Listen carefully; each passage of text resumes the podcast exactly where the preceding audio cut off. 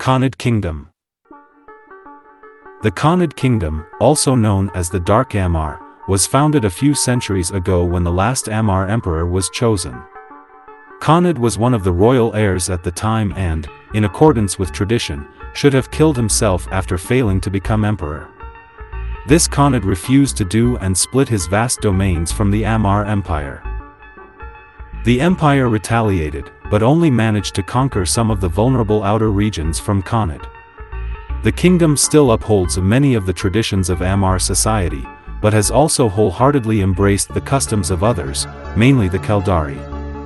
Many visitors to the kingdom feel like it is a surreal mix of the Amarr and Caldari empires.